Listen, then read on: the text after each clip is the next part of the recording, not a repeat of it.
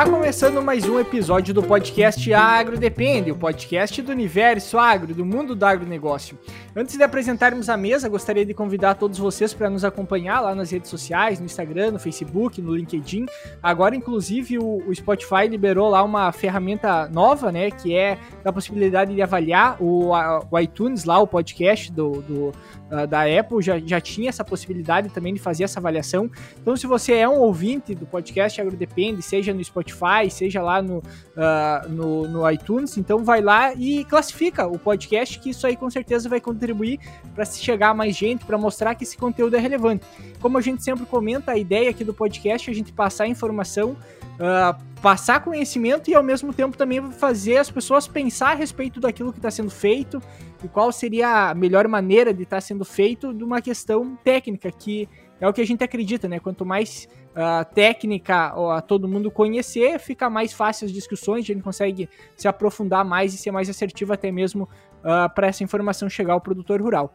Então, apresentando a mesa de hoje, meu nome é Eduardo Sebastiany. Meu nome é Cassiano Sartor Decker e nossa convidada aí, se apresenta pro pessoal, Mariah. Sou Mariah Mattei, coordenadora de tecnologia de aplicação da Cotrijal Cooperativa. Muito bem, então vamos entrando já no assunto, uh, que é basicamente essa questão de tecnologia de, aplica- de aplicação. Uh, a gente tá muito em voga agora e, e até virou lei, né, a questão de aplicação de hormonais, vamos dizer, com a entrada de algumas tecnologias uh, aí junto com a genética, né, onde é que deixa a soja resistente à questão dos quatro D, a questão do Dicamba, né, então são tecnologias que estão presentes já no, no campo, começando agora, né, esse ano principalmente, e que cada vez vão estar mais presentes, provavelmente, né, e que vão resolver alguns problemas aí, uh, principalmente ligados à questão de buva, por exemplo, um controle mais eficiente. Então, hoje tem toda essa questão da necessidade de uma aplicação bem feita para evitar problemas que em outros países que já tinham essa tecnologia antes, a gente já viu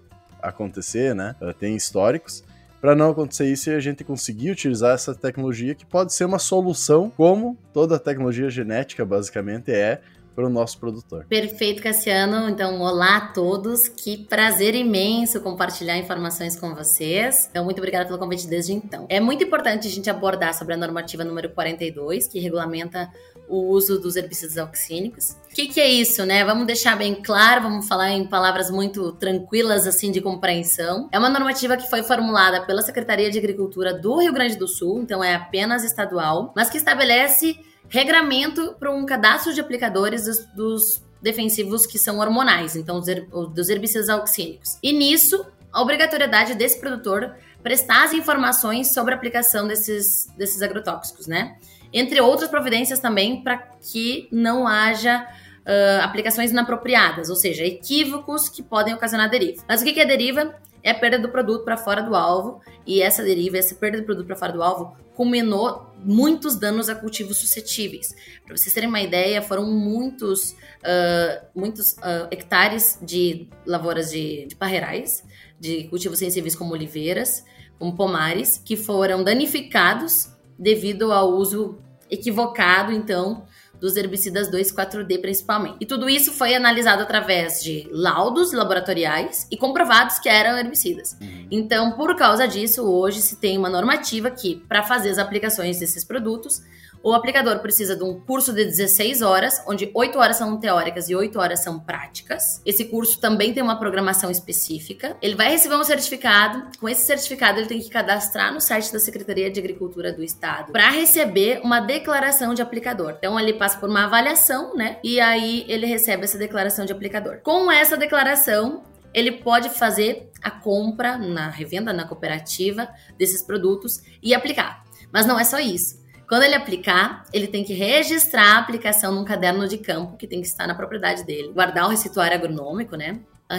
Registrar tudo, condição meteorológica, talhões onde foi aplicado, e deixar esse caderno de campo por dois anos dentro da propriedade dele, servindo como se fosse uma prova, ou digamos que uma testemunha, caso haja alguma probabilidade de fiscalização, né, pelos fiscais agropecuários. Então, é todo um processo. Ele tem que avisar ainda a secretaria pelo site que ele fez a aplicação em até dez dias após o fim das aplicações. Então, a gente vai estar chegando a um nível bastante tecnificado dos aplicadores, né? Que além de treinar e hoje serem um aplica- se tornarem um aplicador oficial do Estado, eles ainda têm toda essa questão burocrática, mas importante para a Secretaria de Agricultura, que é fazer esses registros. Quem que dá esses cursos hoje, por exemplo, uh, para quem busca também fazer ou, ou algo assim? Eu sabia que haveria uma, um controle maior sendo feito dessas aplicações, né? Mas, mas não sei exatamente quem que é que promove esses cursos, quem que dá esse certificado para os aplicadores. Então, teoricamente, sendo engenheiro agrônomo, tu pode fazer a certificação, tu pode assinar um certificado. Mas para fazer o curso, você tem que encaminhar uma ementa, né, para a Secretaria de Agricultura, para que seja aprovado, né, ou não, enfim. Então, hoje o Senar está fazendo muito desse, muito desse, muitos desses cursos. Nós, como Cotrijal Cooperativa, já fizemos a primeira edição em dois mil e vinte, só que devido à pandemia nós não podemos mais fazer as aglomerações, enfim, nós tivemos que parar, né, de fazer. E agora estamos retornando ainda, acho que final de janeiro. Isso é notícia quentinha. Final de janeiro a gente vai fazer a primeira edição. Até junho a gente pretende fazer treinar, treinar pelo menos mil aplicadores. E no ano inteiro aí eu tenho uma meta que é meio pessoal e cooperativa aí de pelo menos três mil aplicadores. Porque a nossa área de atuação é bastante extensa, né? E está maximizando agora em breve também, com mais intercooperações. Então nós temos um grande trabalho pela frente. Então, como Cotrijal Cooperativa, nós já confeccionamos guia de inspeção de equipamento. Já foi confeccionado também uma apostila de treinamento, que é um Bê-a-bá de tecnologia de aplicação, modéstia à parte. E então, nós já fizemos a primeira edição e agora a ideia é a gente fazer mais alguns. Porque a gente entende que não tem como o Senar fazer sozinho, né? A gente precisa unir forças, né? A gente precisa, quanto mais pessoas engajadas. Tem algumas empresas particulares que também estão fazendo e, e aí cobrando por isso, né? A Cotrijal Cooperativa não, não cobra. Nem o Senado. Uhum. Até essa questão, no caso, a lei está em, aí, né? Digamos, ela tem que ser cumprida. Uh, ela tem um período para o pessoal se uh, fazer esse curso, ele está dividido por cidades, as fiscalizações já estão ocorrendo. Como é que está funcionando isso? É uma coisa que eu tenho dúvida, até porque muitas vezes em alguns locais é muito falado, em outros não é muito falado. Né? Perfeito, excelente pergunta. Ela foi, então, criada, foi a normativa número zero seis de dois mil e dezenove, então ela foi criada em dois mil e dezenove, e ela foi prorrogada devido à pandemia, né? Mas ela já vigora em vinte e quatro municípios, que são Alpestre, Bagé, Cacique Doble, Candiota, Dom Pedrito, Encruzilhada do Sul, Ipê, Jaguari, Jari, Ulha Negra, Lavras do Sul, Maçambará, Mata, Monte Alegre dos Campos, Piratini, Rosário do Sul, Santiago, São Borja, São José do Polesine, São Lourenço do Sul, Santana do Livramento, Silveira Martins, Sobradinho e Vacaria. Então, esses já estão vigentes. Assim, vinte e quatro municípios estão vigentes desde dois mil e dezenove. Isso. Uhum. E neste ano de dois mil e vinte, entraram mais alguns municípios, como Cruz, um, Júlio de Castilhos, Cachoeira do Sul, São Cepé, Santa Maria, tem mais alguns que entraram neste ano. Só que esses que entraram neste ano, eles não precisam fazer o curso para aplicar, eles só têm que avisar que eles aplicaram até junho de dois mil e vinte e dois. A partir de primeiro de junho de dois mil e vinte e dois, o estado inteiro vai estar com a normativa vigente. Então, não tem mais opção. Se você quiser utilizar dois quatro D, Dicamba, Picloram, Triclopir, enfim, precisará ter o curso de aplicador, senão não vai poder nem comprar. E claro, né, tem toda essa questão de fiscalização que pode culminar em multas que variam entre treze e quarenta mil reais aproximadamente. É, e, é um, é um, tem, e tem que ser, creio eu, um valor Uh, proporcional, digamos, também, porque uh, se tu acompanhar, por exemplo, as notícias, eu lembro que aqui pro Rio Grande do Sul aparecia muito, uh, principalmente problemas com deriva de dois quatro D, né? Então, uh, sempre tinha aquelas notícias lá mostrando todos os danos ocorrendo pelo fato de, principalmente em videiras, né, nos parreirais, como tu havia comentado antes, uh, que realmente era uma preocupação bastante grande. E aí, quando até a gente fez um episódio, uh, se não me engano, o nome do episódio é Quem Tem Medo de dois quatro D, que era Uh, basicamente falando um pouco sobre a, a necessidade dessas aplicações, né, e, e dos problemas que isso poderia gerar através dessa tecnologia. Uhum. Temos um participante especial, que amor, que linda! Então, Eduardo, continuando, sim, uh, quem tem medo de dois quatro D, né, isso, olha que nível nós chegamos com as aplicações indevidas. Eu confesso que no, no início, quando a normativa foi instaurada, a gente ficou muito preocupado, assim, de, no sentido de a gente só pensar no nosso lado, assim, poxa, nós não podemos perder essa ferramenta, não podemos que não, não pode, esse produto não pode ser banido, porque nós já tivemos grandes desafios, né, com o banimento do paraquat devido aos aumentos dos custos com as outras ferramentas. Então a gente olhou muito pro nosso lado, poxa, como assim? E aí eu fui numa reunião com a Secretaria de, de Agricultura, onde eles nos apresentaram a situação, né? E aí eu pude observar produtores, então, de frutíferas, etcétera, que tiveram seus cultivos perdidos. E aí a gente entendeu, né, que realmente é importante a instrução. Claro, se é vendo uma forma de normativa que ela já exige muito mais, uh, muito mais rapidez, muito mais agilidade, muita mais pressão, bom, isso são estratégias que foram encontradas para mitigar rapidamente essa situação. Mas quando eu via outra situação, outro lado, né, quem tinha noz pecan, né, nogueira, enfim, E, e perdeu tudo, poxa, quanto tempo leva para eu ter de novo essas nogueiras, né? Quanto tempo leva para eu hoje ter um parreiral novamente produzindo? Então, é, é muito diferente do que a gente pensa em, em cultivos anuais, né? Então é, é muito importante a gente ter esse discernimento e entender que a normativa, ela veio, obviamente, para regulamentar, né, o que é a ideia principal, porém para nos ensinar muita coisa, para fazermos melhores aplicações de uma forma geral. Afinal de contas, se a perda do produto para fora do alvo é a deriva, eu estou querendo aplicar num alvo, significa que eu não estou atingindo ele. Logo, eu não tenho eficiência agronômica, eu estou perdendo meu dinheiro, estou perdendo meu tempo, estou contaminando o meio ambiente e assim por diante. Então, no geral, uh, existem muitos benefícios entre a normativa existir, só que a gente tem que enxergar com um olhar mais otimista, né? É, e outra questão, né? A gente vai pegar, comparando, vamos dizer assim, com até a questão do supermercado ou a própria indústria, por exemplo. Tem aquelas questões que são obrigatórias sendo, uh, serem seguidas, que viram leis, que melhoram o sistema e a qualidade do produto ou serviço uh, apresentado. E é uma coisa que eu observo, pelo menos na agricultura e até alguns aplicativos que estão sendo gerados de, de gestão, né, para as próprias propriedades, e cada vez mais vai acontecer essa questão de mais produtos entrar nessa questão que está criando dois quatro D. dois quatro D está entrando, gerando, quando tu fez essa aplicação, como é que estava a questão. É uma contraprova para dizer que tu não tinha problema quando tu fez, ou até para cobrar de alguém caso aconteça algum problema contigo, né? Então tem essas duas questões e é uma parte que vai acabar caindo pro produtor. Não só pensando na parte dele gerir a propriedade dele, mas ele ter todos esses dados e a questão de rastreabilidade, que já acontece muito com frutas, verduras, vai vir para a parte de grãos também. Quem sabe daqui dez, vinte anos, não sei, mas vai vir, uma hora vai vir. Perfeito, colocação. Eu já começa assim, que hoje a gente já tem algumas rastreabilidades com cereais de inverno, através de desoxinivalenol, né, com os teores de D O N. A gente já está progredindo muito para isso. E bem o que tu mencionou, né? Hoje é dois quatro D e os herbicidas hormonais, né? Dicamba, enfim. Não, uhum. Vamos lembrar que não é só o dois quatro D. Mas, sim, com certeza, em breve vão ser os demais produtos. Porque existe uma tendência de cada vez mais o consumidor querer saber o que está acontecendo e a gente também tem que ser mais técnico, né? Então, é um caminho sem volta. E, além disso, eu acredito, assim, claro, isso é opinião minha, né? Mas que não vai levar muito tempo para que os nossos equipamentos sejam obrigatoriamente inspecionados, os pulverizadores, né?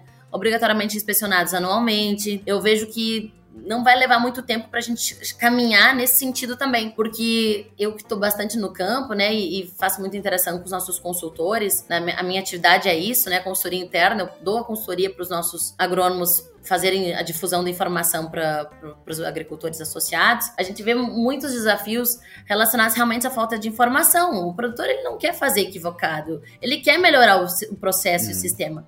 Só que quem é que tá, tá falando isso pra ele? Quem é que tá ensinando, né? Quem é que tá ensinando a aplicar, eu brinco, né? Tipo, todo mundo vende produto. E quem é que ensina a aplicar esse produto, né? Você vai num médico, ele te fala, te dá um remédio, ele te diz que tem que tomar de oito em oito horas, doze em doze horas, tantas vezes, uh, né? Enfim, tudo. Sim, como fazer? E a gente, isso aí. E aí, Cassiano, acontece que a gente faz. A gente não, né? Mas sabemos que em algumas situações se recomenda e, ah, uma dose só. Mas, sim, falou da ordem da adição do, da mistura, falou algumas características específicas relacionadas à volatilidade, uh, a ter que agitar, a própria embalagem, tem coisas assim muito simples, uhum, que são praticamente óbvias, mas o óbvio tem que ser dito, porque não necessariamente o cara que tá lá no campo fazendo sabe. Pegar um exemplo bem simples, por exemplo, Mancozeb, você vai utilizar, não fazer uma pré-mistura, não ter um pulverizador que tem um mexedor interno, não só o retorno, se tu usar, tu não, provavelmente não vai funcionar e vai dar problema, uhum, de sedimentação. Ninguém explica isso, né? Só diz, não, ontem, tu não tem com o mexedor, não usa. Ontem, ontem eu tive até, participei de uma palestra uh, até de um, de um pesquisador, que eles pegaram e falaram um pouco a respeito sobre isso, por exemplo, que agora as misturas, principalmente dos fungicidas, né, que, que agora a gente trabalha mais cada vez com misturas diferentes e com formulações uh, que a princípio que tem uma tendência de melhorar a qualidade daquele ativo, uh, e isso faz com que fique cada vez mais complexo também se fazer essas misturas de tanque. E a quantidade, muitas vezes, que a gente vê de erro, e olha quanto que é perder um tanque de... Um, um tanque aí, nem que seja de seiscentos litros, quanto que já de, dá de prejuízo, né? Você tem que botar toda aquela calda fora. E, e tem um outro problema que é um dano ambiental, digamos assim, que eu, que eu imagino, se tu pegar, por mais que tu tenha um ambiente correto para descarte, que eu não sei se todo mundo tem, Uh, para descartar depois aquele produto, e é tudo alguma coisa que poderia estar tá errando, e, e que nem o produtor fala assim, ah, mas dá muito trabalho fazer as pré-misturas ou fazer uma ordem correta. Bom, e quanto dá de perda, tu tem que parar para desentupir todos os bicos do pulverizador, limpar filtro, né? Então são alguns cuidados que, que tem que começar a ser observado, né? Tem que ter mais profissionalismo até mesmo para fazer a mistura do químico, né? Eduardo, excelente também. Eu sou até meio suspeito, porque é um assunto que eu amo, porque é muito desafiador falar sobre mistura de tanque. E é exatamente isso que acontece. Então, hoje, é, somente foi, ela foi aprovada, onde o agrônomo pode recomendar ela oficialmente, desde doze de outubro de dois mil e dezoito. Ou seja, isso é relativamente recente. Sim, não... Então, fazem três anos aí que a gente pode, de fato, falar sobre isso e assinar sobre isso. Só que o produtor faz a vida inteira. Isso, só que era a responsabilidade dele. Uhum. Isso eu não sabia que, que agora já podia, porque até então, eu lembro quando a gente tava na faculdade, era falado, tipo, é proibido fazer a mistura de... Não sei se era proibido exatamente o termo, mas não, que não era recomendado era proibido. Ser esse tipo de mistura, né? Como indicação é, técnica era proibido. É. Isso, o agrônomo não podia recomendar, mas o produtor podia fazer, como responsabilidade dele. Então, a partir de doze de outubro de dois mil e dezoito, que foi, então, é no dia do, do agrônomo, né? Uhum. Que foi, então, permitido que os agrônomos re- recomendassem. Só que aí tem pouca pesquisa, as pesquisas que nós temos de ordem de adição são de mil e novecentos e tanto, que não se sabe quais eram as formulações da época, quais eram os inertes que eram adicionadas. Um inerte é um adjuvante que é adicionado na, na, na composição da, do produto para melhorar. Só que de inerte ele não tem nada, porque ele tem várias funções. Tem produto que é estabilizante, tem produto que é para, uh, com o aumento da temperatura, ele não sedimentar, tem outro que é para realmente emulsificar a calda e melhorar a aplicação, uma série de coisas. Então, o quanto a gente está ainda atrasado nesse sentido é um absurdo. Eu tenho feito trabalhos bastante interessantes, inclusive, já que estávamos falando de dois quatro D, uma uhum. mistura muito comum, né? De dois quatro D e glifosato. Sim. Quem não faz? Quem não fez? Alguns traumatizados também pelas incompatibilidades, mas tem uma ordem correta para adicionar. E mesmo os, os glifosatos W G não ocasionam problema se adicionado desse formato. Uhum. Uh, que eu testei em laboratório, que em uma mistura específica, nós perdemos tre- uh, noventa e sete por cento de glifosato na mistura dos dois. Então, assim, foi analisado dois quatro D sozinho, cem por cento do ingrediente ativo. Glifosato sozinho, cem por cento do ingrediente ativo. E aí, numa mistura específica com os dois, noventa e sete por cento de, de glifosato tinha sido inativado. Só tinha três por cento desse ingrediente, ingrediente ativo dentro da calda. Uhum. E aí começam as perguntas. Quanto outro produto nós estamos inativando? Nós estamos tendo antagonismos que talvez a gente nem saiba, não, porque isso leva também para o laboratório, né? Uhum. E claro, chegamos a um, um, uma situação de mistura em que a gente ficou com cem por cento de ambos e qualidade de emulsificação e, e de calda é excelente. Mas Mas é muito, muito, muito importante que quem esteja recomendando entenda a responsabilidade que tem nisso. Porque um produto sozinho já é uma mistura do ingrediente ativo mais os inertes, que não são inertes, né? Entre aspas. Então imagina misturar vários ingredientes ativos com vários outros inertes de uma maneira sem ordenação nenhuma dentro de um tanque, né? Então, até... a gente pode estar criando aí bombas caseiras até... e nem está sabendo. Então é, é muito preocupante, sim. E precisamos falar sobre isso. Então é um assunto que eu adoro. Até por isso ninguém, quase, ninguém não, mas quase ninguém recomenda oficialmente, né? Continua, mesmo, digamos, hoje, podendo ser recomendado pelo agrônomo, vamos dizer, oficialmente, mas tu tem uma penalização caso aquilo possa dar errado. E como tu não tem esse estudo, hoje às vezes é recomendado e não é assinado. O produtor ainda faz, mesmo o agrônomo às vezes não assinando embaixo, mas uh, muita gente...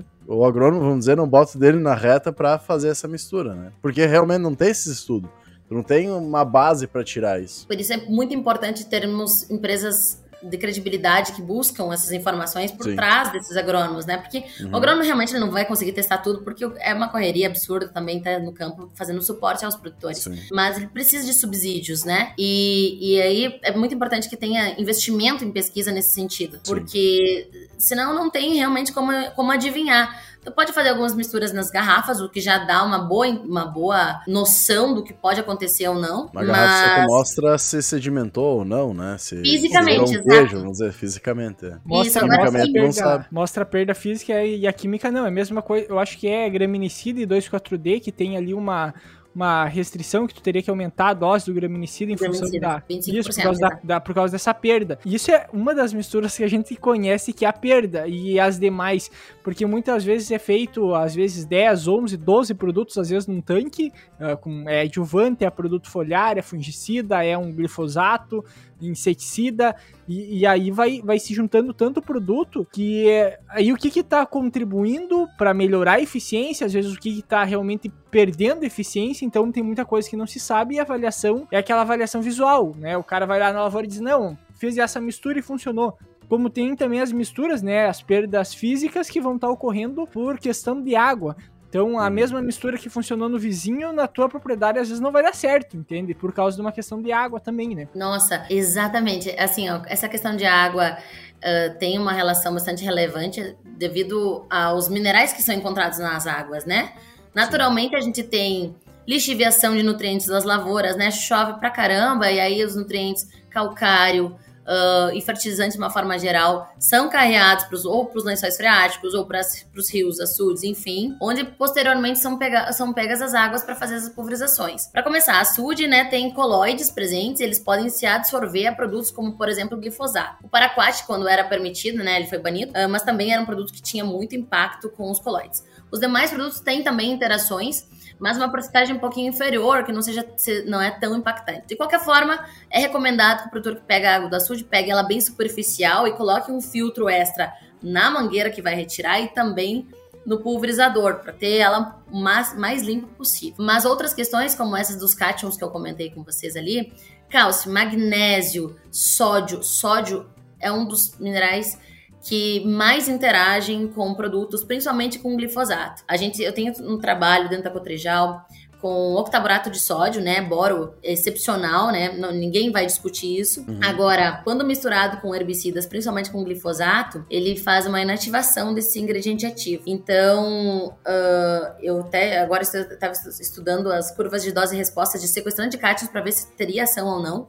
Mas é tanto sódio que a gente está adicionando dentro dessa calda que há uma ligação. Por quê? O glifosato tem carga negativa e o sódio tem carga positiva. E aí, como na química, todo mundo sabe que os opostos se atraem. Então, eles se ligam e se ligando, eles compõem alguma outra molécula, fazem alguma inativação, que realmente é muito difícil de, de saber o que de fato acontece. E eu encaminhei essas amostras todas para o laboratório. Ainda não recebi os resultados, senão eu já poderia compartilhar com vocês aqui. Mas no campo, gente, pena não poder mostrar imagens para vocês. Mas no campo é absurda a diferença de onde a gente coloca os produtos sozinhos e onde a gente faz a mistura com esse fertilizante foliar. E daí, então, tá, e daí é... tá a questão, quando mais utilizam o bóron e mais recomendam, é bem nada seca, na, na capina química, a gente fala ali na do sódio. Né? Então, hoje a gente instruiu os nossos... Uh, consultores, né, que evitem fazer a mistura com glifosato, que preferenciem, então, uh, outros herbicidas, principalmente os de contato, que a interação é muito menor. E isso tem dado muito resultado. Então, é muito bacana. A gente tem um feedback, inclusive, do produtor, a gente tem um feedback dos consultores também, dizendo que as coisas estão melhorando, né, estão aprimorando. Mas sem teste não tem como saber, né? Mas essa é uma, é uma das interações que mais ocorrem. Esse ano que a gente está com esse estresse hídrico também, fazendo essas uh, utilização de muitos fertilizantes foliares, também é muito importante a gente saber o que a gente está adicionando, porque numa dessas também também podemos estar tendo interações bem relevantes. Sim, e não tem, não tem estudo, é essa loucura, né? A gente não tem estudo dizendo o que pode acontecer. Claro que a quantidade de produtos é muito grande, mas pelo menos dos principais a gente deveria ter a mistura, o que aconteceria, né? Isso deveria vir das próprias empresas que fornecem esses produtos, por causa que é elas que estão lançando. Claro que cada vez mais, quando... E aí tá um problema do Brasil, que tem a dificuldade de lançar produtos novos dentro do Brasil, pelo alto custo, né? Que poderiam colocar adjuvantes, que, que nem tu comentou, não é que eles estão lá a portar, eles arrumam algumas questões que dão menos antagonismo ou outras questões. Uh, esses caras, nesse estudo, deveria ser quase obrigatório eles disponibilizar isso, porque... Que nem tu comentou, há mais de dez, quinze anos é utilizado mistura, o cara vai utilizar mistura, é certo isso. E o produtor não sabe quando tá perdendo e nem o cara que dá consultoria sabe. É que... Assim, ó, eu vejo também por um outro lado, que é, por exemplo, assim, que voltando pra questão da água, uh, não sei, que nem eu comentei, eu não sei até que ponto há uma influência tão grande, porque eu acredito que quando tu vai fazer algum trabalho no laboratório, digamos, no sentido de testar a eficiência de uma mistura, tu tá utilizando uma água... Uh, eu não lembro agora qual que é o, o termo correto para água, mas não é uma água, não é esterilizada que se fala, mas é um outro nome, acredito eu. Mas não é a mesma água lá que o cara vai estar utilizando para fazer a aplicação muitas vezes. E essa água uh, pode ter essas diferenças acontecendo de uma propriedade para outra. E a gente pega muita, muitos não sabem se tem uma água com uma dureza maior, qual que é o pH da fonte que ele está retirando, né? Daí tem aquela outra coisa, questão de pH de água e pH de calda, que são coisas diferentes. E aí fora tudo que, algumas informações que seriam básicas, às vezes o produtor ter, a, até mesmo esse, esse laudo em relação à própria água dele, né? Que, que é o mesmo do que tu ter, sei lá, um, uma análise de solo, de tu conhecer pelo menos aquilo, que nem o Daniel falou no episódio passado, né? Não dá para manejar aquilo que tu não conhece.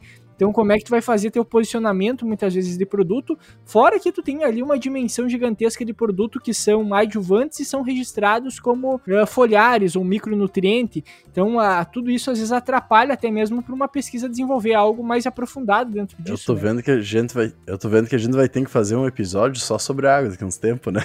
Já é, ficou não, olha só, vocês trouxeram três insights muito legais, tá? Eu vou falar de um, um por vez. Primeiro, o Cassiano mencionou sobre uh, a responsabilidade das empresas que fornecem os produtos, né? Com certeza, eu concordo, porém, só de glifosato hoje existem mais de cento e dez nomes comerciais, que é o mesmo ingrediente ativo e formulações diferentes. Então, se eu fizer hoje uma mistura com... Ah, uma mistura muito recorrente, que fosse glifosato dois quatro D. Mas só de glifosato eu tenho cento e dez nomes comerciais. Então, imaginem o meu desafio para eu ter que fazer, testar todos esses glifosatos. Então, hoje, eu faço os testes com os glifosatos que a cooperativa trabalha, né? Que, é, que a gente faz as interações. Mas uh, teria que ser feito com tudo. Então, uma empresa que tem, é detentora de uma, deveria fazer com todos os outros que vão ser combinados. Então, é muito produto, gente. É muito complicado fazer isso. Justamente por causa desses desafios.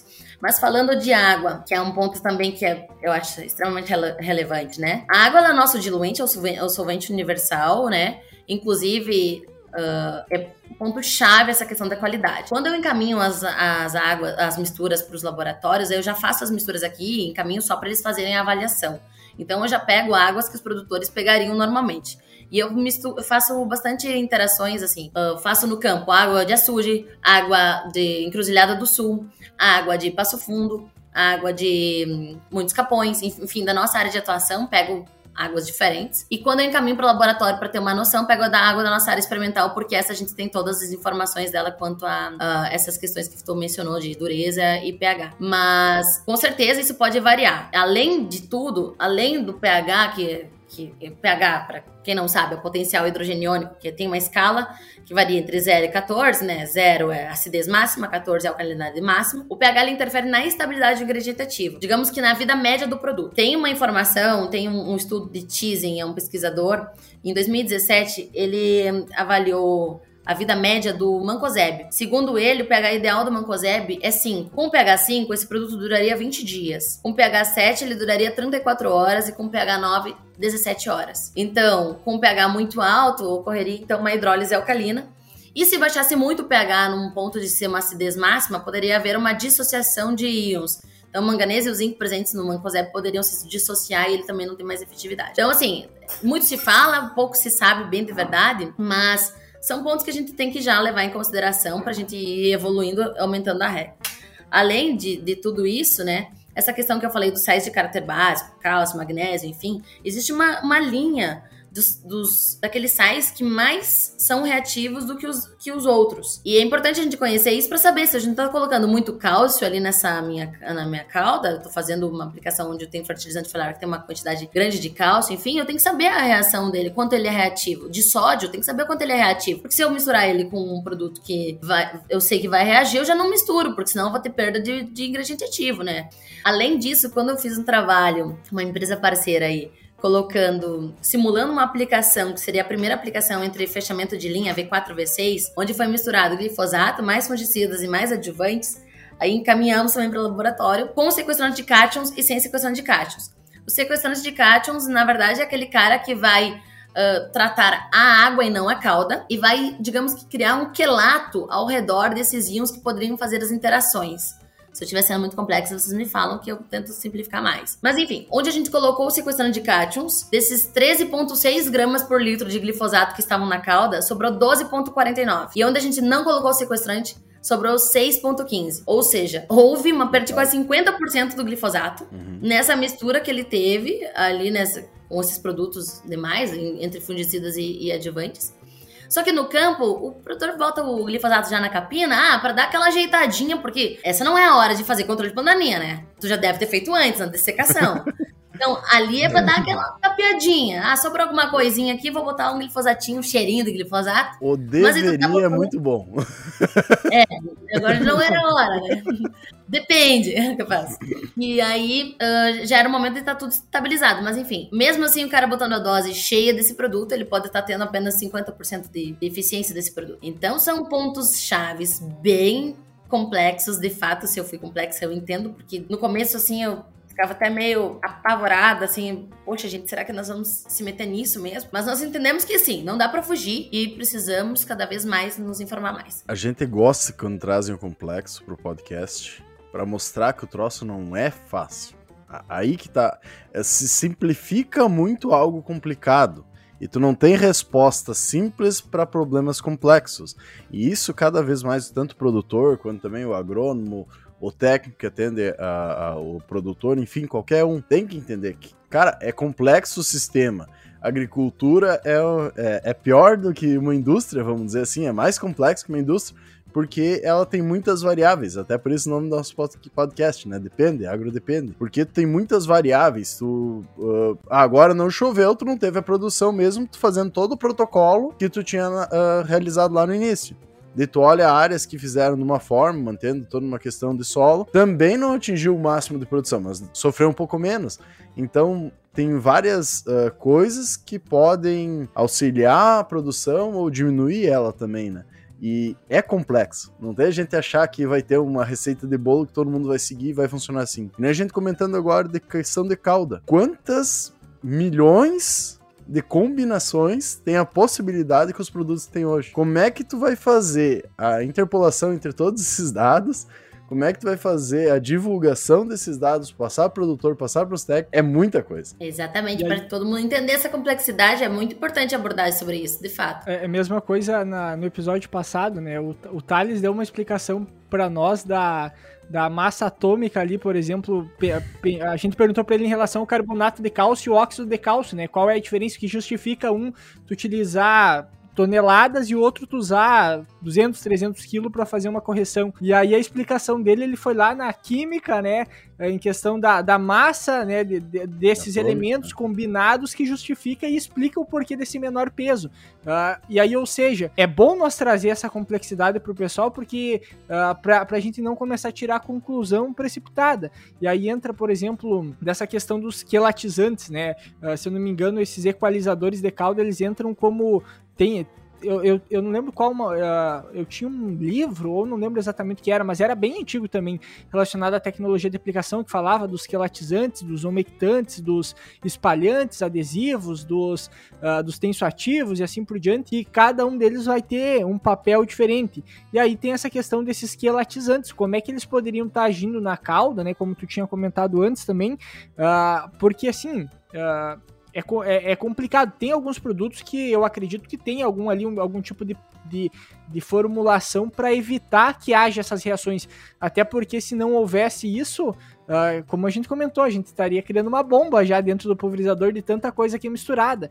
Então é, é muito difícil de prever qual, quais são as reações que isso poderia causar. Então, uh, uh, não sei se hoje uh, se tem alguma...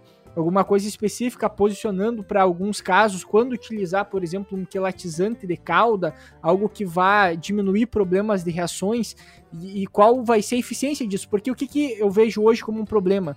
A maior parte dos resultados que a gente tem, seja de adjuvantes, seja de produtos de forma geral, eles são medidos a eficiência com base na produtividade, que no meu ponto de vista é um erro, uh, entende?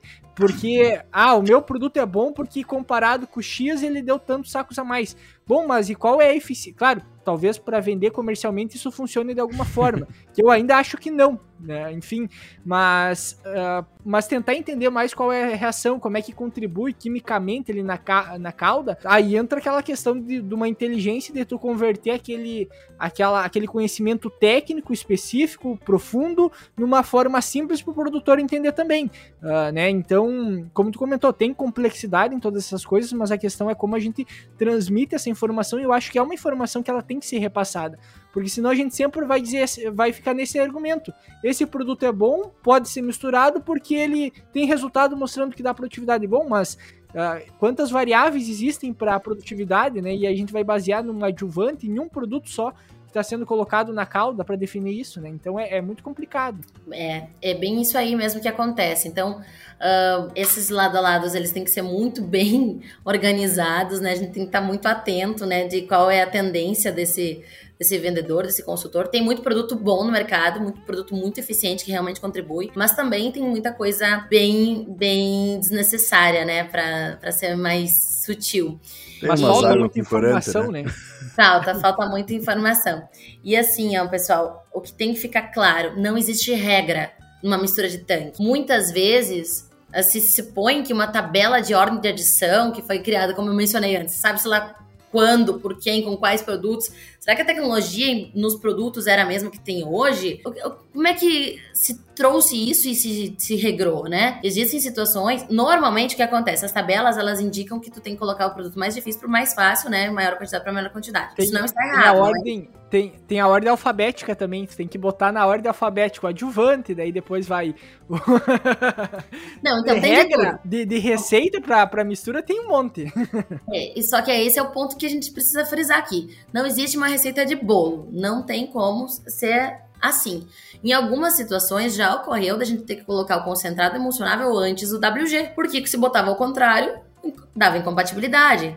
Então, por isso que precisamos conhecer as formulações e, mais do que isso, conhecer os produtos e ter trabalhos com isso. E, além de tudo, temos que fazer observações no campo, né? Uh, muitas vezes, uma mistura que ela é... a gente sabe que funciona, faz a aplicação e não controla, e não, e não trabalha. Ah, mas é a resistência. Poxa, até pode ser, né? Temos muitas plantas daninhas resistentes a muitos produtos. Mas será que é isso mesmo de fato? Fazer as observações críticas.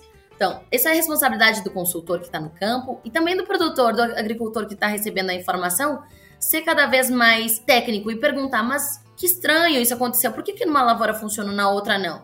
Que produto que eu botei junto a mais aqui que na outra não coloquei? E outro ponto-chave, né? Situações que são muito fáceis de a gente uh, diminuir os riscos, né?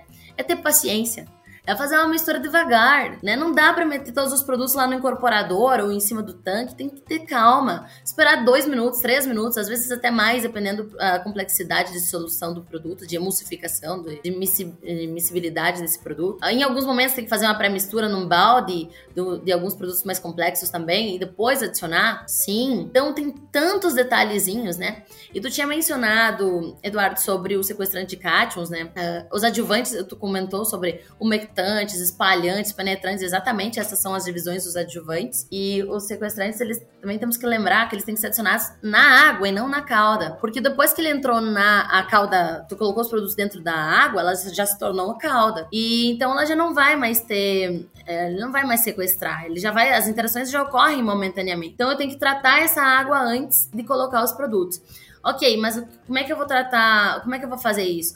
Eu tenho que encher pelo menos oitenta por cento do pulverizador. Se eu deixar cinquenta por cento do equipamento, que é muito comum fazer, né, também, ah, boto metade ali, ou tá enchendo, eu já tô botando produto. Primeiro, que eu tenho menos água, eu tenho menos diluente e eu tenho mais possibilidades de incompatibilidade. Sempre falo, a baixa vazão, ela é viável? É, mas tem que ser muito técnica. Temos que saber muito bem o que nós estamos fazendo. Porque é que nem Covid. Se a gente tiver aglomerado, as interações ocorrem rapidamente, as contaminações ocorrem também. Se a gente estiver longe, disperso, a possibilidade de contaminação é menor. Com a água, o ingrediente ativo é a mesma coisa. Se eu tiver pouca água, os ingredientes ativos estão todos muito próximos e as interações ocorrem. Se eu tiver mais água, a possibilidade de ter as precipitações, os problemas físicos e químicos é menor. Não é que não vai acontecer, mas é menor. Então, se eu boto cinquenta por cento de água no tanque, tô enchendo o tanque, já tô botando os produtos, eu já tenho mais riscos de incompatibilidades porque os ingredientes ativos estão mais concentrados. E mais ainda, se eu tratar esse cinquenta por cento e depois eu botar mais cinquenta por cento sem tratamento, eu tô adicionando de novo o problema dentro do meu tanque. Então, são pequenos ajustes na hora de fazer, mas que dão uma mudança de performance depois, que é bem significativo. Sim, é que não tem, é reação química, né? Depois que ela aconteceu, muitas vezes tu não tem como voltar, ela já aconteceu, tá ali. E, daí e elas tu acaba rapidamente, por... a gente não percebe, né? Exatamente. E, e então, daí muitas vezes gente... o produtor, ou até mesmo o técnico, o agrônomo, ele não percebe essa... De volta à complexidade, né? Ele não percebe essa complexidade que tem dentro de um tanque. Cara, tu basicamente tá pegando, em vez de tu tá num laboratório com um ambiente controlado, fazendo uma reação química, tu tá pegando dois produtos, misturando, fazendo uma reação química no campo. Isso quando a gente ainda não é tem mesmo. Problema, que sobrou hoje... um pouquinho de calda da, da, da outra aplicação. Isso, e ainda quando a limpeza do tanque não foi bem feita, né? E aí é. começa a... Quando foi a... feita, né? Quando foi feita. Isso. Quando começa aí a, a, a soltar, né? Desencrustar ainda é. produtos que estavam lá há muito tempo, e aí começam os problemas de fitotoxidez, e fitotoxidez, agora falando nisso, também tem uma relação com a própria sedimentação dentro do tanque pela falha na agitação, que vocês mesmos mencionaram antes. Então, quando eu tenho uma falha na agitação, alguns produtos, uh, Mancozeb, por exemplo, vai sedimentar. Então, lá no fim do tanque, eu vou ter uma superdosagem, e no início do tanque, eu tenho uma subdosagem.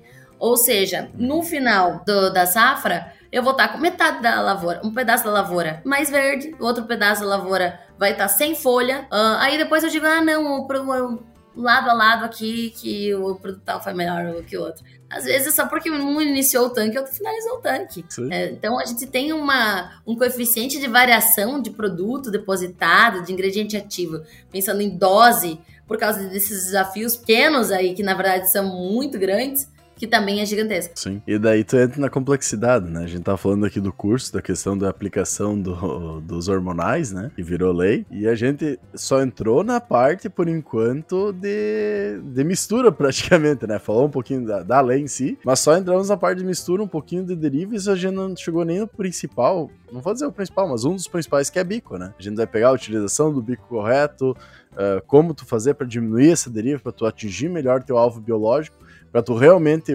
aquele produto chegar no alvo, fazer a função dele, tu ter um melhor, uh, uma melhor eficiência e utilização do teu dinheiro, vamos dizer assim, do investimento que tu tá realizando, além de não criar problemas, até mesmo financeiros e jurídicos, que podem acarretar caso tu ir essa deriva pro teu vizinho, né? Cassiano, para começar a história, né? Hoje temos equipamento, pulverizadores excepcionais aí, num valor aproximado de um milhão e meio de reais, né? Então, assim, é, é muito investimento no equipamento. E ele tem uma ponta de pulverização que custa em torno de, de vinte até cem reais, tá? Vamos lá, vamos botar uma margem bem grande, porque tem alguns modelos que são um pouquinho mais caros. Vamos, vamos e... partir do cerâmico, né, já. É, pegando de ponta plástica. Até a gente até pode menos. Depois abordar esse assunto também. Como mas... é que é? Esse... Eu tenho um pulverizador aqui em casa que tá novo, tá com os bicos original desde quando eu comprei, nunca mais foi trocado, né? Cara, com cinco é. anos o pulverizador. É. Exatamente. Tá original ainda. Seguindo esse raciocínio, pensem, gente, tem um equipamento aí de um milhão e meio, mas que fosse duzentos mil, tá? Não precisava nem ser um milhão e meio. Que fosse trinta mas, mil. É, que fosse trinta mil. E pela responsabilidade que ele tem, né? Hoje, quantas entradas é. um pulverizador faz na, na lavoura? É o equipamento que é mais usado, né? Eu claro. sou... meu suspeito para falar sobre isso, né? Porque puxa abraço pro meu assado, mas é o equipamento estratégico dentro de uma fazenda. E, e eu tô com uma ponta de pulverização muito mais barata. Sem ela, não pulveriza. Se ele tirar a ponta, não tem pulverizador. Tem só um equipamento com os componentes, enfim, mas não e, tem pulverização para o cara falar deixa, isso aí. Deixa, deixa eu só fazer uma pergunta. Agora tu falou, se não tem os bicos, não tem a, a pulverização no caso. Uh, qual é a consequência, digamos assim, que tu pode ter? Uh, claro, tem uma consequência óbvia em relação à, à pressão, principalmente, ou talvez de uma... Uh, uh, os bicos não ficar com a, com uma mesma quantidade igual de produto de vazão saindo o mesmo, porque o que acontece muito é o pessoal tirar os filtros muitas vezes, ou do bico, uh, principalmente para fazer a aplicação dessas caudas aí que tem uma sedimentação, uh, e, e no meu ponto de vista também vai ter algum tipo de perda, mas uh, é uma recomendação que ocorre com frequência. Ah, tô com dificuldade, a gente fala de Mancozeb não por maldade, a gente fala porque é, o, é um produto que é, se eu não me engano, é o segundo produto mais utilizado no mundo, só perde para glifosato, se eu não estou enganado. Então ele é um produto que, pelo fato que se utiliza mais, é, é o que mais acontece problemas ao mesmo tempo, né? Uh, e aí o pessoal recomenda, ah, tô com dificuldade para aplicar o Mancozeb, vou lá, vou tirar os filtros dos bicos para fazer essa aplicação. E aí, então, como, como é que fica isso também, né? Então, os filtros, eles, são, eles existem por um motivo, né? Não, não é, é à toa que eles foram adicionados lá. Então, a ideia é justamente eles reterem essas, qualquer impureza, ou enfim, para que a gente tenha menor uh, corrosão do, da, das pontas de pulverização, menor abrasão, e que elas tenham maior durabilidade. Na ponta de pulverização, ela foi, ele foi confeccionado para isso também. Quem manda a malha do filtro, o filtro da, da ponta de pulverização, é o fabricante. Então, é o orifício que ele possui. Então, orifícios menores, por exemplo, zero vírgula quinze, né?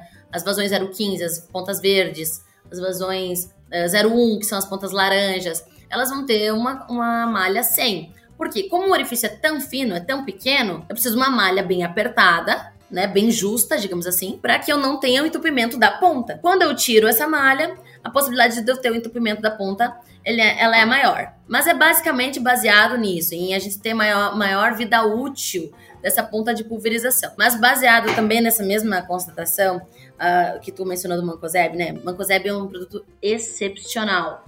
Ele é desafiador, mas a gente tem que ser cada vez mais técnico, então separar aqui os pintos dos galos, né, nessa utilização.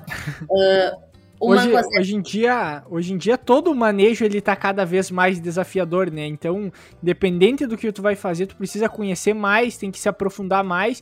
Como a gente comentou, hoje há uma complexidade até para fazer uma mistura, né? Não é, não é simplesmente largar tudo dentro do tanque, ligar o agitador e sair aplicando. Não, tem uma técnica, tem... Para tudo existe uma técnica, basicamente, para sendo utilizado, né? Claro, isso aí. E eu também fiz um trabalho com, relacionado a essas, com os filtros, com peneiras. Passei por peneiras de diferentes mechas, né? De diferentes tamanhos. E com a, a mesma mistura, em algumas peneiras eu tive retenção de trinta e três por cento, cinquenta por cento, dez por cento, sete por cento de produto. Então, variou muito. Por quê? Da ordem da adição. Às vezes, um, um entupimento, uma incompatibilidade, ou um, um filtro que está tendo muito produto, ele é sinal de que algo está errado lá na minha mistura. Ele é um sinalizador. E muitas vezes eu só tirar ele, eu tô achando, ah, não, eu tô solucionando o meu problema. Não, você não está solucionando a causa, você está solucionando uh, o momento ali, o que você tá achando que não tá... E a, a ponta cone, que é a ponta que eu sempre brinco que ela vende sozinha, porque ela dificilmente entope, embora eu já tenha pego várias entupidas, ela também é muito desenvolvida por causa disso. Porque ela causa menos desafios, menos problemas para o produtor pensando em entupimento. Mas, poxa, ela faz gota fina e muito fina. Será que essa gota fina e muito fina ela é realmente útil para mim? Será que eu não vou ter muita perda por deriva? Será que eu aplico sempre nas condições meteorológicas ideais, que é velocidade do vento entre treze e dez, umidade relativa acima de cinquenta e cinco e, e temperatura abaixo de trinta e acima de doze? Será que eu posso sempre usar essa mesma? E quantos produtores utilizam uma ponta para tudo? Exatamente. E aí, e que, que nem eu tinha te comentado antes da gente começar a gravar, né? A maioria, às vezes, lá tem o, o bico leque que usa pra tudo, né? Pra herbicida, pra fungicida, pra inseticida, é tudo mesmo bico, praticamente. E aí, regulagem de pulverizador... Uh, o pulverizador nunca viu nenhuma regulagem direito, né? Então, uh, hoje a gente tem... Uma, uh, eu, eu já comentei várias vezes isso aí até no podcast. Foi feito aqui nessa região noroeste, aqui, de, aqui em treze de maio. Eu acho que foi um trabalho do T C C, onde o pessoal fez um levantamento de uma, de uma comunidade aqui, de... Não lembro de quantos pulverizadores, eu acho que era trinta e poucos, quarenta e poucos pulverizadores, que eles fizeram um checklist para ver se estava de acordo o pulverizador, né? Uh, simplesmente em relação à manutenção, porque tem... Tem aqueles pulverizadores que estão um chuveirinho, né? Praticamente é, é remendo para tudo que é lado, nas mangueiras, pingando. Então tem um pouco de cada coisa. E o único pulverizador que eles encontraram que realmente estava em conformidade era um pulverizador novo. Os demais, Sim. nenhum estava em conformidade em relação à manutenção básica de digamos assim. E aí entra aquela questão de, de alguns cuidados, desde limpeza do pulverizador, que nem a gente falou esse dia no episódio que a gente falou sobre plantabilidade. Ah, tu termina de fazer a semeadura, tu vai lá e tu teoricamente desregula a máquina, tu tira a pressão das molas e assim por diante, para deixar e preservar aquele equipamento. E a questão da limpeza do pulverizador, sabe? Então, tem, tem tudo isso. E aí tem casos também de entupimento de bico que acaba ocorrendo, que é porque o pulverizador também não foi limpo. Daí tu larga, dependendo do produto, dentro do pulverizador, começa a agitar, começa a desgrudar as crostas de produto que tá ali dentro, e aí Top, vai pros filtros e daí começa a dar entupimento também. Daí já acha que é o produto que também pode ter causado isso. Então, assim, a, a quantidade de... E, e isso que foi... Uh, voltando, né, porque eu tinha comentado antes lá daquele episódio que a gente falou de quem tem medo de dois quatro D, dessa questão desses produtos novos que estão vindo, que tem uma volatilidade maior no ambiente, da questão da deriva também, que se os caras não lavam nem o pulverizador, se eles não fazem nenhuma manutenção básica, o que que vai ser essas outras aplicações sendo feitas com produtos que têm uma volatilidade maior e podem causar mais dano ainda, sabe? Então, realmente, é uma preocupação uh, em função da realidade que a gente vê hoje. Mas tem o outro lado que, como tu mesmo comentou, está sendo feito cursos de especialização e é um curso que está chegando para aquele aplicador que em algum momento ele vai, conscienti- vai se conscientizar que ele tem que fazer de forma correta e ele vai estar tá sendo responsabilizado caso ele fizer de uma forma equivocada. Então eu acho que esse é um caminho para, ou seja, se o avanço não estava indo da melhor forma, ele vai na força, nem que seja, né? Para ser feito numa... Vai igual abaixo daí, né? É, é bem isso aí. Tu falou também outro ponto legal, né? É que bacana, vocês estão trazendo muitos insights relacionados às condições do equipamento, né? Manutenção, gente, limpeza é uma coisa muito, mas muito necessária. Uh, eu já, já tive situações de, de equipamento que o agitador de hélice estava com, a, tava com a hélice, as hélices quebradas, né? Sem contar outros pontos que são muito tranquilos de, de ajustar. Eu quero dizer, são baratos. Olha só, num checklist de equipamentos, a gente averigua espaçamento entre as pontas de pulverização, porque as barras às vezes batem no chão, vai trocando a ponta, muitas vezes pode estar aumentando. Toda vez que aumenta, a gente pode não ter a sobreposição dos jatos. Então, existe um aumento no coeficiente de variação de posição de produto ao longo da barra, então, que é só por causa desse item, tá? Que é um ponto que a gente tem um limite aí de dois vírgula cinco centímetros a mais ou a menos, né? Na, uh, que é aceitável. Tem a funcionalidade da mangueira do nível de tanque. A mangueira de nível de tanque, ela tem que estar tá fácil de observar. A gente tem que conseguir enxergar o quanto que eu tenho de, de, de água, de calda dentro do tanque. Sim. Imagina, gente, quanto que custa uma mangueira transparente para fazer a substituição? É muito barata. Dá para utilizar até as mangueiras de ordenha, enfim. E aí o produtor às vezes não vê, ele abre o tanque e olha por cima, ah, ainda tem um, um tanto de calda, né? Só que ele não lembra, ele, talvez ele não saiba que a grande maioria dos equipamentos, eles têm uma porcentagem a mais do que a capacidade do tanque, que é o, o coeficiente de cagaço, entre aspas, que é para caso de espuma, não, não derramar, né? Então, por exemplo, sim, um equipamento de dois mil litros, ele pode entrar dentro dele até dois mil e duzentos. Só que se minha, meu volume de calda é cem litros por hectare de calda, significa que eu estou fazendo dois hectares a mais com essa calda a mais. Só porque eu não estou enxergando direito a minha mangueira de nível do tanque, né? Mais um exemplo. Outra, o posicionamento das mangueiras. Às vezes tem mangueiras que estão atrapalhando os jatos, e aí tá tendo gotejamento. Então, quanto é que tu, tu paga para comprar um, uma, uma abraçadeira de nylon ali para amarrar na barra, né? Para organizar isso. Não ia falar os outros nomes populares da, da abraçadeira. uh, outra, os alinhamentos dos leques das pontas de pulverização. Se tem vazamento, se não tem. Os sistemas de agitação. Será que com o equipamento limpo, né, descontaminado e com E P I, obviamente? Dá uma olhadinha lá na, funcional, na funcionalidade do sistema de agitação.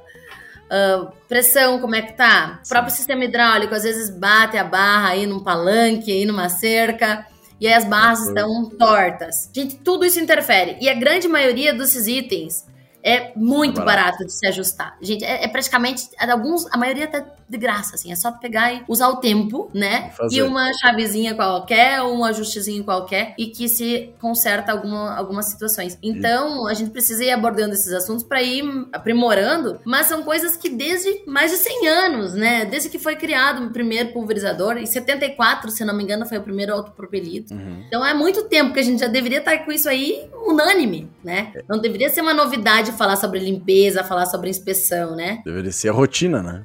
Deveria ser é, o básico eu, do básico. Até assim, eu tenho uma dorzinha de cotovelo, tá? Com as semeadoras, que são hum. utilizadas duas vezes no ano, mas todo mundo dá uma atenção gigante para ela, né? É, qualquer chuvinha tá lá, é, é fazendo oh. inspeção de semeadora, e aí quando começa a semear, é regulagem para cá e para lá, se ajoelha e não deu certo, e, e calibra e regula de novo, e com o pulverizador, ó, meteu o produto dentro e ó, é. vamos embora. O braba... O brabo é que quando a gente conversa, por exemplo, com o professor Paulo Arbex ali, com o amigo do, do Sebastiano, agora me fugiu o nome do pessoal do Plante Mais lá, Leonardo, uh, daí tu vê que nem a semeadora estão fazendo básico, porque tem muita coisa para regular ainda ali, que ali ainda estão deixando... De peça. Ima, exato. Imagina pulverizador, é. né? E que nem tu comenta, é o que é mais utilizado, é o que mais roda dinheiro dentro da propriedade. Querendo ou não, muitas vezes, se tu vai pegar, que nem tu comenta, isso nunca tinha me, me passado na cabeça. Esse fator cagaço, que nem tu comenta, né? Muitas vezes os caras botam duzentos litros de água a mais, porque ele não se baseia dentro... do caso da régua ali, da medição, que tem do pulverizador, e ele tá fazendo uma subdosagem do herbicida, do fungicida, tá diminuindo a possibilidade de, de, de produção dele, muitas vezes, porque ou não tá tratando com a quantidade necessária a doença, ou não tá conseguindo matar a planta porque tá com uma subdosagem, e ele não dá bola, ou não percebe isso. E é uma coisa tão básica que nem tu comenta, né?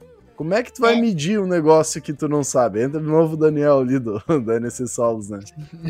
Eu quanto que é importante falar o óbvio, sabe? Porque assim, ó, Sim. é óbvio pra quem? Talvez pra mim, mas será que pro outro é também? Então a gente tem que falar sobre isso, tem que abordar o que, o que é simples.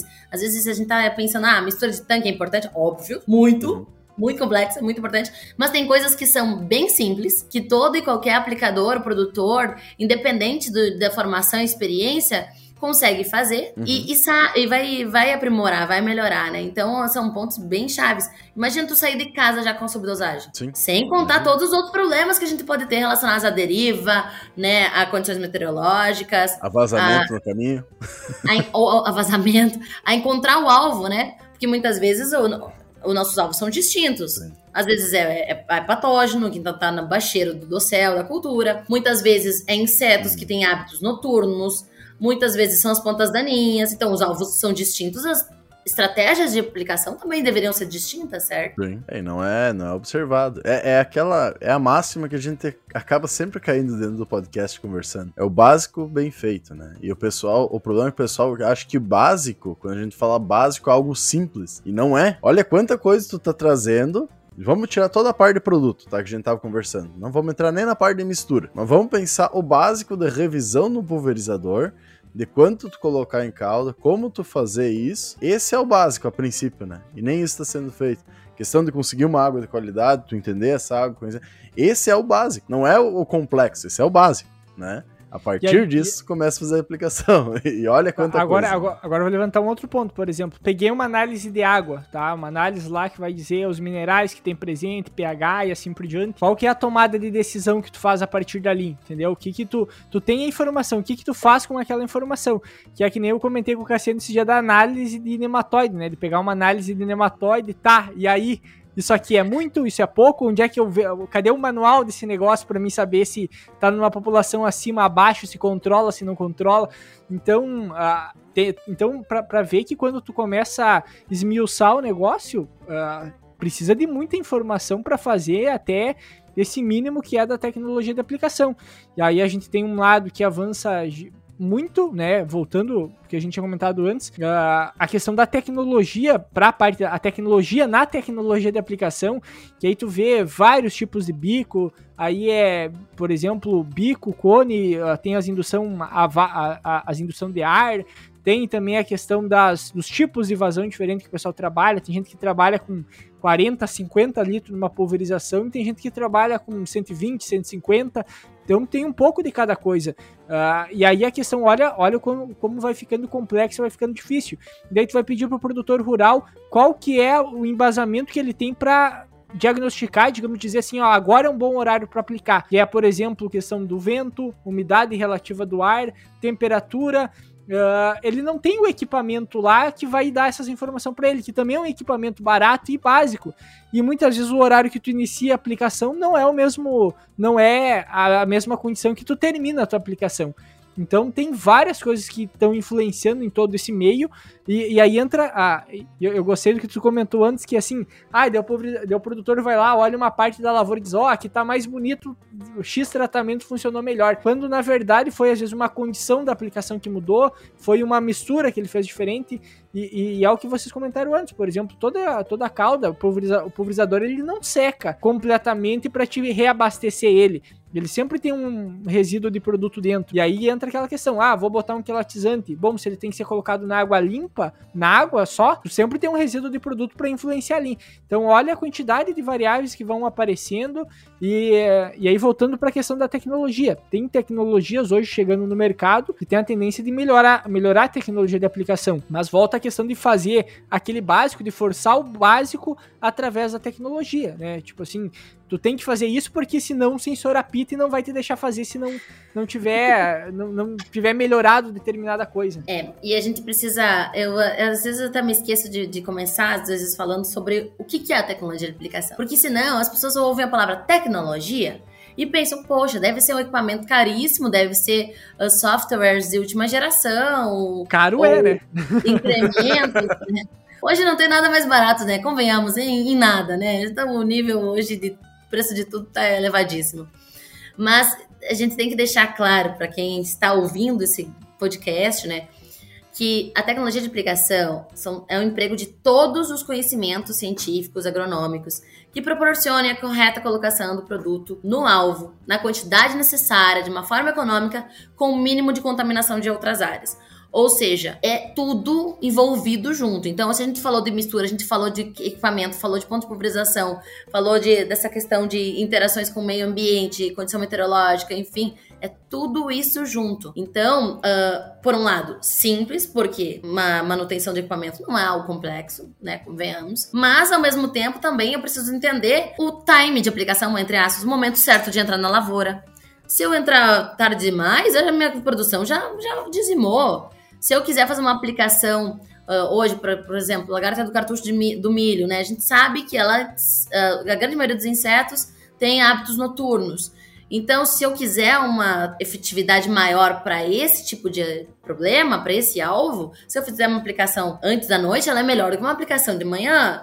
Então, é tanta coisa que interfere, gente, que, assim, nós temos que... E, né, tentando chegar ao máximo que a gente conseguir de todos os fatores, mas inevitavelmente algumas coisas vão ter que ficar, ainda mais quando a gente está misturando muitos produtos juntos. E pense no produtor, que hoje tem que saber a hora de semear, a hora de vender, a hora de comprar defensivo, a hora de comprar fertilizante, a hora de comprar de problemas mecânicos, funcionários, colaboradores, né? Olha o que que passa tudo na cabeça de um produtor. Então, se a gente não falar, ninguém vai lembrar, né? Assuntos que são abordados uma vez, tem que ser abordado sempre. Não dá pra gente falar uma vez sobre isso e esquecer. Porque é natural que ele tenha uma altíssima demanda de atividades e de pressão, né? Olha o que nós estamos vivendo com a seca. Sim. Até, até se for ver, o cara que tem um psicológico mais forte pra mim é o produtor rural, né? Porque pensa, todo o investimento que tu tem, tu tem a possibilidade de, por exemplo, tá extremamente quente, tá, tá abafado, aí tem, quando aparece previsão de chuva, vem chuva com possibilidade de temporal, daí tem possibilidade de granizo. Olha, olha a quantidade de... Tu, tu fica naquela aflição, ah, mas não tá chovendo, tá seco, posso perder a lavoura. Bom, se vir um temporal, pode dar granizo, posso perder a lavoura também. Então, assim, é, é uma volatilidade grande, daí tem mais a questão de preço, de mercado, e realmente, o, o que a gente bate muito em cima do podcast é que são coisas tão complexas, é uma empresa com vários setores tão complexa que é o ideal que tu tenha mais profissionais qualificados ou especialistas para te dar apoio em todas essas áreas, porque é impossível humanamente tu conseguir compreender de todo esse processo, compreender de tudo ao mesmo tempo, conseguir atacar, é, literalmente é cruzar a bola pro, pro meio da área, cabecear, atacar, a, sabe? Tu tá fazendo tudo ao mesmo tempo. Então a, acaba sendo acaba sendo bem desafiador pro produtor e até mesmo pro, pros profissionais que estão no campo, né? Com certeza, é assim, os profissionais que estão no campo, eles precisam de suporte e o produtor que está no campo precisa do profissional uh, que tem esse suporte. Então, assim, é uma cadeia, né? É uma sinergia. Ninguém consegue tudo sozinho, eu até boto no final das, das, das minhas apresentações para o departamento técnico, né? Ninguém é tão bom do que todos nós juntos. Então, nós precisamos um dos outros, né? Não adianta nada eu fazer um trabalho que ele é super bacana e efetivo lá, se não tem o engajamento do consultor, e se o produtor depois lá mesmo com o consultor engajado não faz também no campo. E, e assim sucessivamente. Então, nós precisamos, né, um dos outros, precisamos assumir isso, e que precisam ter especialistas em áreas específicas. Então, a gente precisa de, de validações, de, de protocolos e de pessoas que sejam engajadas para conseguir, porque sozinho é humanamente impossível, como o Eduardo comentou. E aí tem aquela questão, às vezes tu pode ter informação, por exemplo, ah, eu sei que a condição ideal para uma aplicação é essa, só que aí tem aquela questão de entender o porquê é aquela condição. Então, hoje o que eu vejo muito é que a informação chega de qual é a, a maneira correta de ser feita, mas o que falta é o entendimento do porquê aquilo é correto, o que, que influencia para indicar que aquilo é a melhor condição. Então são coisas que tem que ser repassadas também, que é o que tu comentou antes, né? O óbvio tem que ser, tem que ser ressaltado. Então, exato, ou seja, não basta apenas a gente, hoje em dia a gente falar o que é o melhor de ser feito, tem que explicar por que aquilo é o melhor de ser feito, porque aí dá uma compreensão melhor que aquilo realmente funciona, porque senão fica aquela informação que é importante, mas não é dado o devido valor em função de uma falta de, de conhecimento também, né? E aí Bom. entra uma questão, né? Se a gente vai analisar, pelo menos eu e o Eduardo saímos há pouco tempo da faculdade, vamos pegar três anos aí completando. Não, já não dá mais, eu acho, pra falar que é pouco tempo, cara. É, pode ser, mas uh, tu vai analisar, uh, nós já estávamos no campo antes, uh, a gente fez a nossa faculdade junto com, uh, nós já éramos técnicos e fizemos a faculdade durante a noite, né, no turno.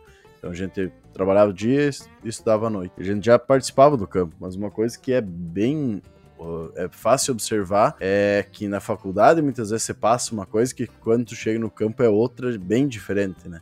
E como tu vai trazer toda essa informação e estudo uh, científico desenvolvido na faculdade para realmente a gente ter uma eficácia e conseguir ele colocar ele a campo, né? Como é que tu vai fazer essa extensão uh, pro produtor para realmente estar tá tendo uma efetividade lá no campo com quem realmente faz? Como tu vai passar essa informação para ele, que é uma informação complexa, se tu não vai fazer um protocolo simplificar para ele, né? Vai pegar Isso. nós, muitas vezes, estudamos no mínimo cinco anos na faculdade para tentar começar a entender os processos. Começar, porque tu nunca para de aprender. Saber onde né? procurar, na verdade, né? É, exatamente, saber onde é que procurar.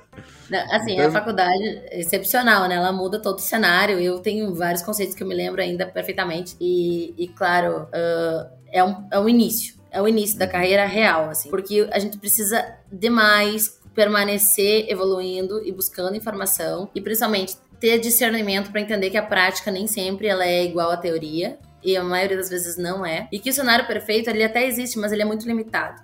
Por exemplo, as condições meteorológicas, elas existem é, ideais durante o dia, mas em torno de duas horas por dia. E depois disso, o que, que eu faço? Eu paro de aplicar e vou deixar aí as pragas tomarem conta, vou deixar ferrugem, mofo branco. Nós temos uma região com bastante problemas, incidência e severidade também. Vou deixar e pronto? Não, então eu vou criar uma estratégia de aplicação que tenha uma gota mais segura, que mesmo numa condição um pouquinho mais adversa, seja viável a aplicar e não vá ter a mesma cem por cento de qualidade que eu teria antes, mas entre eu aumentar o meu período de reentrada e entre eu aplicar nessa condição, é melhor que eu aplique nessa condição. Então, a prática para o engenheiro agrônomo, né, desde eu iniciar pelos estágios durante a faculdade, né, posteriormente uh, buscar e sempre compreender e ser muito crítico, ela é fundamental para ter uma boa capacidade depois de fazer recomendações, porque é muita responsabilidade. A gente está trabalhando com, além de defensivos, que, uh, entre aspas, uh, são produtos utilizados, são remédios para as plantas, mas também considerados venenos para algumas outras, outras, né, para fauna, por exemplo. Além da responsabilidade disso, nós temos a responsabilidade que é o financeiro desse produtor, né? Nós temos a responsabilidade de aumentar o potencial produtivo que vai ser também repercutido depois Uma, no montante geral, inclusive no Brasil, e principalmente em trabalhar com, com fornecer alimentos em quantidade e qualidade para a população. Então, até parece assim muito ideológico e tal, mas, gente, se todo mundo fizer errado, toda essa cadeia está comprometida. Se todo mundo fizer certo, a, a mesma coisa. Então, às vezes a gente pensa assim, ah, mas é só uma recomendação, eu tô aqui, tô em Giruá, aqui eu tô em...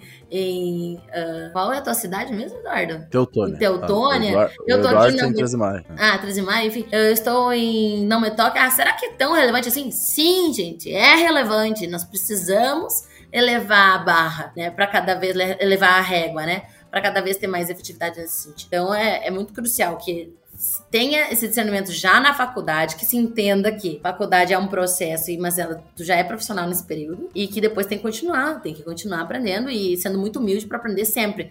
Porque assim, hoje o que a gente está comentando agora é baseado nos estudos que eu tenho agora, mas talvez daqui um pouco eu recebo resultados de laboratório e que algumas coisas eu vou ter que dizer, ó, gurizada, ó, temos novos resultados, estamos evoluindo nisso e naquilo. E faz parte, é reconhecer e evoluir, o processo é esse, evolução constante. Uma coisinha chamada ciência, né? É, ciência. E não, e a dificuldade com essas misturas de tanque, que eu sempre falava, mas gente, mais com mais é mais, menos com menos é mais, porque mais com menos vai ser, vai, vai se ligar, qual que é o sentido disso, né? E eu discutindo isso com químicos, né, obviamente, né? E isso você sabe, que na agronomia a gente tem química, mas química do solo, outros focos. E eles me dizem assim, Maria, para de pensar como engenheira, porque química não é matemática, química é uma ciência da natureza, né? Então, que tem interações que são muito distintas. E o agrônomo, na verdade, é isso, né? Ele tem que trabalhar com várias áreas relacionadas ao mesmo tempo. Ah, é, e a questão dos bicos, que nem a gente estava comentando anteriormente, hoje tu tem diversas pontas, né? Até foi comentado muitas vezes, a gente tem um excesso de informação e excessos de tecnologias que muitas vezes não se sabe como utilizar. Uh, que nem tu comentou bem anteriormente, a questão de bicos cônicos, muitas vezes, que é o que o pessoal mais gosta de utilizar por causa que utiliza pro fungicida, né? Na, na verdade, é um dos que tu mais tem a possibilidade de perda uh, por volatilização e também muitas vezes não acaba chegando no teu alvo específico, além de aumentar a possibilidade de deriva.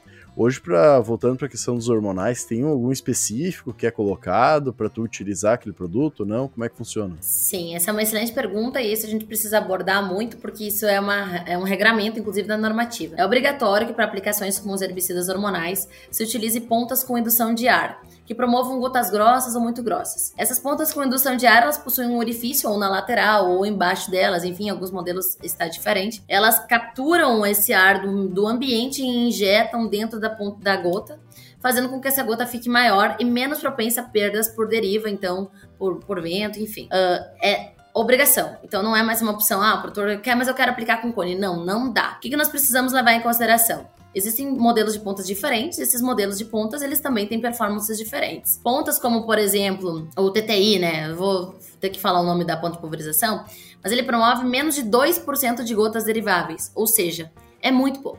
Para vocês terem uma noção, o cone, ele possui quarenta e quatro por cento de gotas deriváveis com uma pressão de dois bar em condições ideais testadas em laboratório. Então, vocês imaginam que a grande maioria dos cones são utilizados com pressões muito superiores a isso e com condições que muitas vezes não são as ideais. Então, no momento que você coloca esse cone na sua, na sua barra de pulverização, você pode, não é que você vai, você pode estar perdendo até quarenta e quatro por cento devido a essa grande quantidade de gotas deriváveis. Então, muito cuidado com a escolha dessa estratégia de aplicação.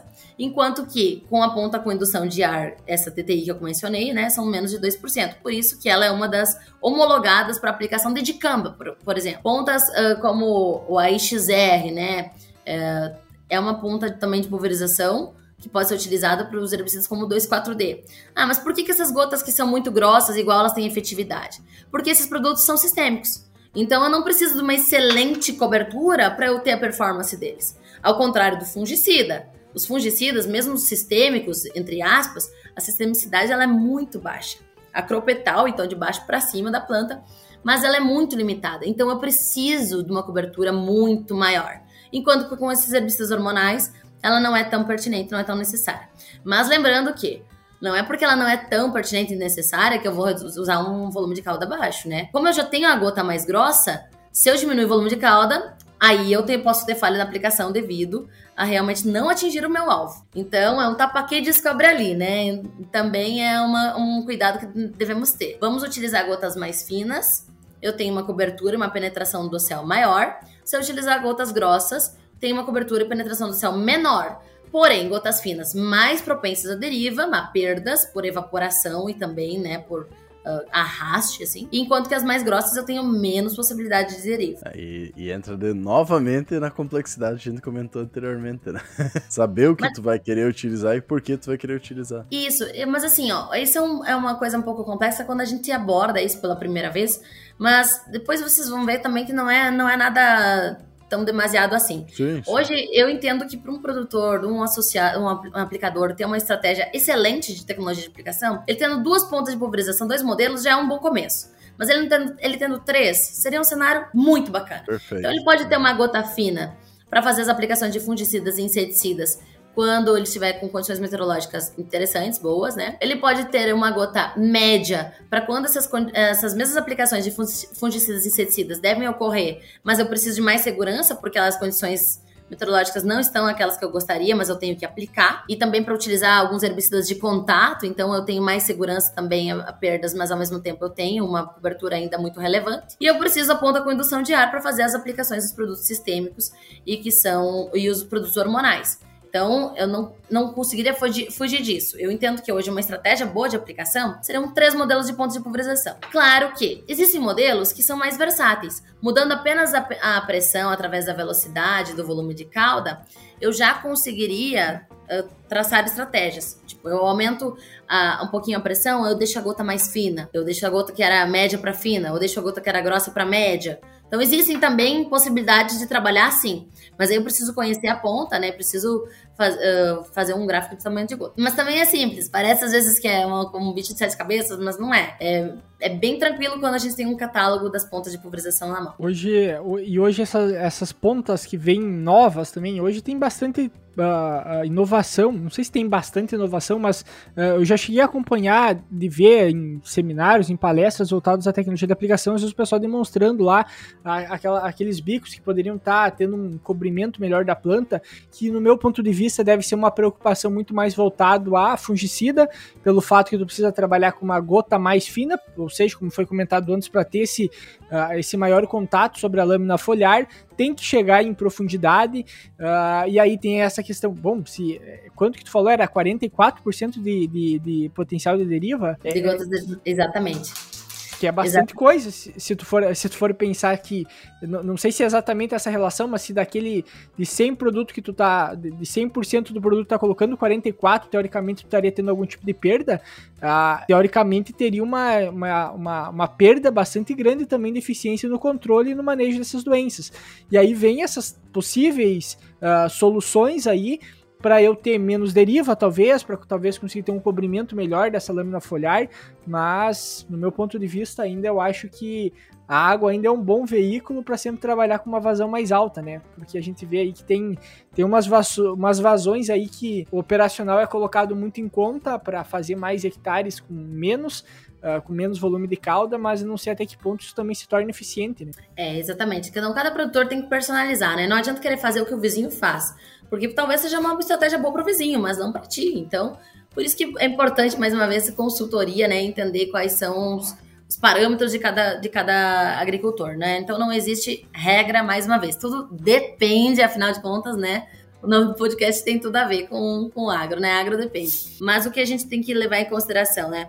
De fato, essas, essas gotas deriváveis, isso não, não sou eu que estou dizendo, tá? Isso é um trabalho realmente homologado pela uma das detentoras dessas pontas cone. Outras pontas de pulverização, todas têm gotas deriváveis, tá? Todas têm um percentual de gotas deriváveis, mas algumas têm menos do que as demais. Então, por exemplo, um leque simples, super conhecido por todo mundo, o martelinho, que é o T T, ele possui dezenove por cento de gotas deriváveis. Então, possui também, já, mas é menor, menor, menor quantidade. Então, assim, existem N pontos de pulverização, eu trouxe alguns exemplos apenas, que a gente precisa levar em consideração também, que uh, tu comentou sobre pontas três D, né, que uh, prometem a, a, a deposi- fazer uma deposição em, nos três, nas três dimensões da planta. Uh, é uma ferramenta também bacana, é sim, mas a gente tem que pensar qual que é o ângulo de ataque que ela tem. A ponta três D, por exemplo, tem um ângulo de ataque de trinta e sete vírgula cinco graus, Então, para algumas aplicações, como, por exemplo, para controle de giberela, onde eu tenho que encontrar a espiga, fica bacana. Mas em outras situações, talvez não seja tão pertinente assim.